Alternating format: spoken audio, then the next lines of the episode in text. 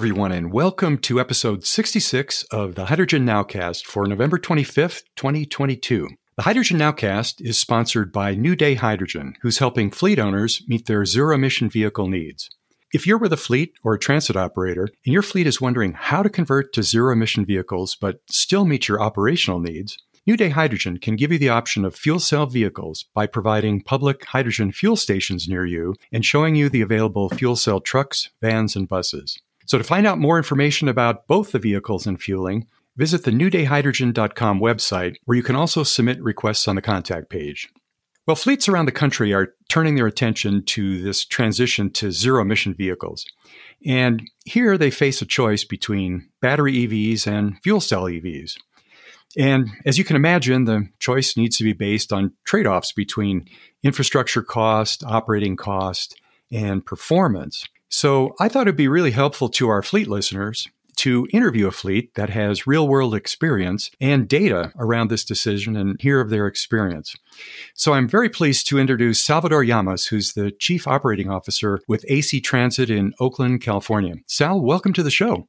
Hi, Brian. Thank you very much for having me on the show. I'm really excited to be on the Hydrogen Nowcast and share all the experience that AC Transit has been benefiting for the past uh, 20 years. Well, thanks, Sal. We really appreciate your time to be with us today. And I'm really interested to get this information out because I think it'll be helpful to so many people. Maybe, Sal, to first help orient us, would you give us an overview of AC Transit and, you know, things like fleet size, the size of the service area, and the terrain and the climate? Absolutely, Brian. Uh, AC Transit is located in Northern California in the San Francisco Bay Area. We operate public transit service to approximately 1.5 million people on the west side of Alameda and Contra Costa counties. We're governed by uh, seven publicly elected board members, which is very similar to uh, Colorado in Denver, Colorado RTD, and also uh, here in BART in the Bay Area. And uh, they're direct representatives to the community. Uh, our service area spans about 364 square miles. We have seven facilities throughout our service area. There are four operating divisions, a central maintenance facility that also doubles as our central warehouse, and that's where we do our heavy repair. We have a training education center where all our frontline employees go through their initial training before they are assigned a property or a facility to work at. And in downtown Oakland, we have our general headquarters building. Uh, we have uh, 637 public transit buses that we operate in our fleet. 43 are zero emission buses, consisting of 36 hydrogen fuel cell buses and seven battery electric buses. We're receiving 21 more battery electric buses this year, which will total the zero emission bus fleet to 64 buses by the end of 2022. Uh, we provide approximately 16.7 million annual service miles. Our ridership currently is about 2.1 million per year. We average on a weekday approximately 100 to 110,000 riders. And currently we're providing at 128 lines uh, pre-pandemic, we were about 158, uh, and we're slowly starting to uh, go through the process to build back and add our service. Uh, one thing that's unique about AC Transit is uh, we're a regional connector. We connect to 16 other transit agencies in the area, 23 heavy rail BART stations, six Amtrak stations, three ferry stations, and we have uh, 66 local routes that we provide, 44 school service routes, 18 that are Transbay that go across three of the bridges that connect the East Bay over to the peninsula and San Francisco area. And we also operate six lines that we call owl lines. They run 24 7. Our climate is, is very moderate compared to Colorado and other regions of, of the country. The coldest temperatures that I think we've ever experienced is probably maybe around 38 degrees uh, as an extreme. And uh, it does get hot. Sometimes we have heat waves throughout the year. We've had some that reached as high as 110 degrees. All right. Well, thanks, Sal. I had no idea that AC Transit was that big. And I think that speaks well for a sample size, I guess, if we think about using AC Transit's experience for examples for other transit agencies. So I know that you mentioned the battery and the fuel cell buses that you have. And uh, I understand you've had these for quite a while. How long have you been using both the battery or the fuel cell buses? Yes, well, our experience with zero emission buses in general started way back in the early 2000s, where in California, the Air Resources Board enacted a fleet rule that required any public transit agency that had a fleet of 200 buses or more to either choose an, an alternative fuel path or to demonstrate a hydrogen fuel cell bus technology primarily because during that time, the um, lithium ion battery technology had not been developed enough to be able to propel a heavy 40 foot public transit vehicle.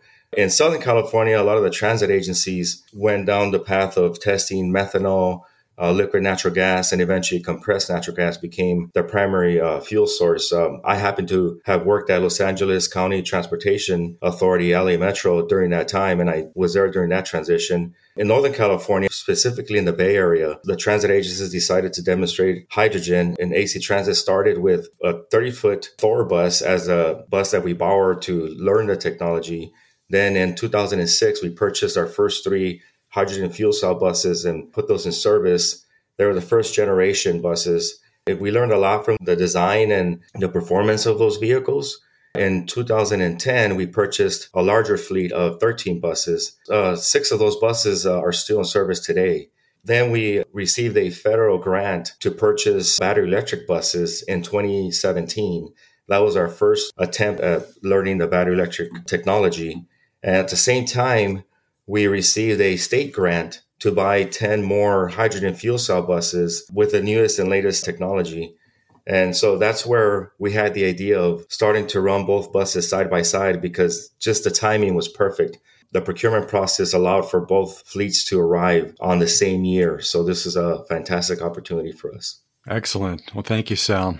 As uh, our listeners around the world may know, California is pretty progressive as far as trying to really decarbonize transportation with the hydrogen fuel stations that are out there, as well as just mandating that a certain number of vehicles be zero emission by a certain date. And I understand that AC Transit intends to transition to 100% zero emission vehicles by 2040. And I know that to help inform that transition, AC Transit recently completed an analysis regarding the comparison between battery and fuel cell buses, and that was titled Zero Emission Transit Bus Technology Analysis. I understand this is considered one of the best publicly available sources of a comparison between battery and fuel cell electric buses. Could you give us a brief overview of what that study really set out to do and what the study's intended to be used for? Absolutely, Brian. This is uh, where I get really excited. So, as I mentioned, uh, we just had this opportunity that frankly was not planned to be that way. But when we realized we had five battery electric buses, it was our first time to operate them. We knew nothing about operating a battery electric bus. We knew a lot about hydrogen. So we decided to establish a control fleet. And initially, the thought was to have the battery buses and the five fuel cell buses run along the same routes, utilizing the same operators out of the same facility. And uh, the, the best part was both buses were built by New Flyer, the same manufacturer, in the same operating environment. And once we realized uh, that we established the back end process to collect the data and, uh, and what type of matrices we were going to monitor and key performance indicators, we realized why don't we compare those zero emission buses to the other fleets that we have? So we added a five diesel buses, five diesel hybrid buses, and then uh, we also added what we call the five legacy fuel cell buses, which are the original fuel cell bus fleet that we've been operating since 2010. The difference between that fleet and the new fuel cell fleet is on the older fleet, the legacy, the battery is very small, about 25 kilowatt hours, and the fuel cell provides direct power to the traction motors. So it's what we consider a fuel cell dominant vehicle. Where the new design from New Flyer has a larger battery and a smaller fuel cell and the fuel cell acts as a uh, recharger to the battery while the bus is in service. So it, we thought it was going to be very neat to see the difference between the design of both technologies. So now we have this very comprehensive report that is collecting performance data, cost data, reliability, and we're able to see true side by side comparison that at our level has not been done before in the United States. Interesting. So you couldn't have hardly designed a better set of circumstances for a study. So, you know, based on this study, maybe you could walk us through the decision making process at AC Transit regarding where you think you want to go in the future with your mix of battery and fuel cell buses. Yes, that's a fantastic question because uh, we absolutely have learned a tremendous amount since we initiated the study. So, just to give you a little historical reference, part of the California Air Resources Board Innovative Clean Transit Regulation, we had to prepare and provide a board approved zero emission transition plan. We did that plan and started the process, developed that plan in 2017. We finalized it in 2018. And at the time, we were estimating to have 70, 30% mix of zero emission buses across the district. 70% was going to be battery electric buses, and 30% were going to be hydrogen fuel cell buses, primarily because at that time, the only experience we had was with hydrogen, and we knew a lot of the limitations that hydrogen had. Um, most of it was just the, the cost of the fuel, uh, the cost of the maintenance of the uh, the stations themselves. There were not a lot of hydrogen vehicles available on the market back then, so we were favoring battery. Well, fast forward a couple years later, and once we started to realize that there are also some very incredible challenges with battery electric bus technology, we uh, wrote a new zero emission bus transition plan a year ago, and now we flipped it. So now we are definitely intending to deploy 70% of our fleet will be hydrogen fuel cell buses, and 30% of our bus fleet will be battery electric buses. So it, it has definitely opened our eyes to be able to look a little beyond just what's available in the market. We're looking at reliability, we're looking at the feasibility of the technology to operate the service levels that we need to operate. We made some commitments early on that we were going to use our guiding principles. And the guiding principles is that we're going to replace the bus fleet per our transit asset management plan, meaning that we're not going to operate them any longer than the useful life and try to replace them at those intervals. The second part of that is that we were going to purchase zero emission buses that are able to deliver the service uh, levels that we have for our riders understanding that AC Transit exists to serve the public and our communities with the needs that they have uh, and mobility needs that they have throughout the region. And then uh, the next uh, guiding principle is to purchase the vehicle that is most cost effective to operate. And, uh, and so, because of those guiding principles, uh, we were able to start to make decisions a little clearer using the data from the study. Interesting. So it started out 30% fuel cell, 70% battery. And then based on your experience and data and everything else, it switched to 30% battery and 70% fuel cell. So what are you seeing as the biggest benefits of the fuel cell buses over the diesel or battery electric buses?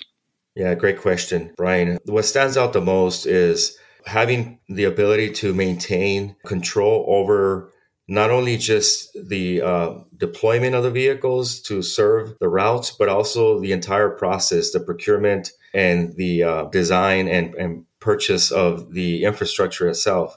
So I'll give you an example. Right now, in order for me to increase my battery fleet, I have to add chargers and I have to add infrastructure. I have to time the construction of the infrastructure with the uh, buses themselves. And that was the challenge we had with the battery buses. We had buses on, on property, but the infrastructure wasn't completed primarily because our utility company delayed their part. So that was a very serious challenge we had on our hands. On the hydrogen side, I can build a hydrogen fueling station that can uh, fuel 200 buses in a 10 hour window from 6 p.m. to 4 a.m. for about 10 to 14 million dollars. You build it once and then you order as much fuel as you need as we start to grow the fleet. So I no longer have to do construction anymore.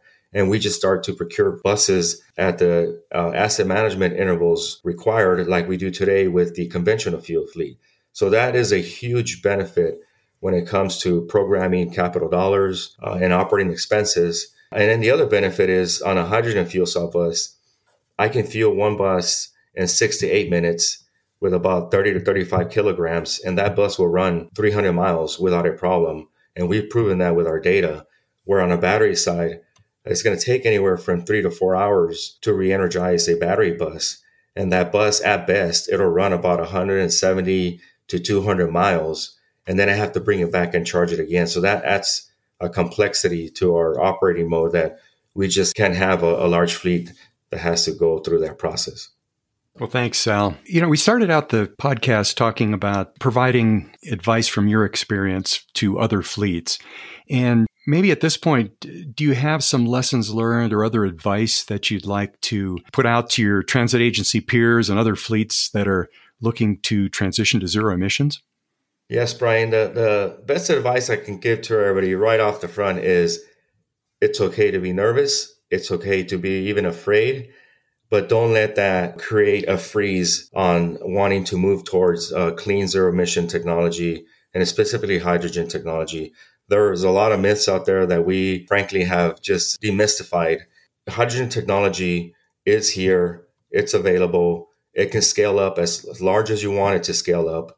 We've uh, proven that technology with our hydrogen fuel station designs. And also, I just want the uh, peer agencies to understand to take your time to understand the profile, the operating profile of your organization. What are the routes? What are the blocks? How long are they out there? What is the uh, topography, the weather, those kind of conditions, so that you can understand what's going to be the demand of that vehicle when you're deploying a vehicle to serve your customers. And then do a lot of early planning. Uh, get consultants to help you attend conferences, listen to podcasts like Hydrogen Nowcast, so you can become more familiar with some of the lessons learned, like the ones that AC Transit has experienced and other of your your guests. I also noticed that on episode three, you had the NREL episode, and uh, NREL, the National Renewable Energy Laboratory, did the study for us with our initial hydrogen fuel cell demonstration. It's the Zero Emission Bay Area Advanced Demonstration. It's on their website. They did a study for for almost 15 years. There's a lot of incredible data there on the initial challenges and the unknowns that we had. So that's a, a good resource. So plan ahead. I would also advise transit agencies to have guiding principles. Do that early on. That has helped us when we as staff and even staff soliciting support from board members, when we were not all in agreement, we reverted back to our guiding principles. And that guiding principles helped us make the decision because we had some established early on what, what was uh, going to be ultimately our goal. Well, thanks, Sal. This is just such helpful and useful information to fleets out there. And I'm sure this podcast will live on for uh, a number of months and years, and people can, can refer to it. So, listeners, I've been talking with uh, Salvador Llamas, or Sal, uh, who's the Chief Operations Officer with AC Transit in Oakland, California. And AC Transit's website is simple, it's just actransit.org. But, Sal, if listeners do want to try to reach out and contact you, what's the best way to do that? Uh, the best way to contact me would be through uh, an email. Uh, if uh, listeners would like to send me an email at slamas at actransit.org. Okay, thanks, Sal. Well, is there anything that I haven't asked you about that you'd like to mention? Yes, uh, the other thing I would like to mention is to definitely look at the resources that are available at the state level and the local level. Certainly, the government funding is a, a, resource, but we've been very fortunate to have a grants department that has been very creative and innovative at stacking and bundling funding sources through our air districts and other sources to help us finance because the zero emission bus deployment because it is going to be uh, above and beyond what uh, conventional fleets cost. But what I do like to share with uh, with folks is the cost is really not and should not be the barrier because the benefit to communities, the benefit to the environment, and the benefits that are yet to be realized are definitely priceless. Uh, we can't even put a price on that. And knowing that, that we're making a difference uh, in the early stages when there's gaining momentum and there's definitely a, a dire need to make a difference, to me, that just speaks volumes to take action. All right. Well, thank you again, Sal, for your time to be with us today. I, I know you're a very busy guy, got a lot of responsibility, but I, am sure that your experience is going to be helpful for other fleets around the world that are considering acquiring zero emission vehicles. Yes, absolutely. And, you know, thank you very much for uh, having me here today. And I want to thank uh, all your listeners as well. And I wish you all the best. All right. Well, thanks again, Sal. Well, listeners, if you enjoy listening to the Hydrogen Nowcast, consider subscribing to the podcast and also give us a rating in your podcast app. A good rating helps us be discovered by other people. And of course, word of mouth recommendations are really important, so consider letting people in your own network know about the Hydrogen Nowcast. And once again, we'd like to thank New Day Hydrogen for sponsoring the Hydrogen Nowcast.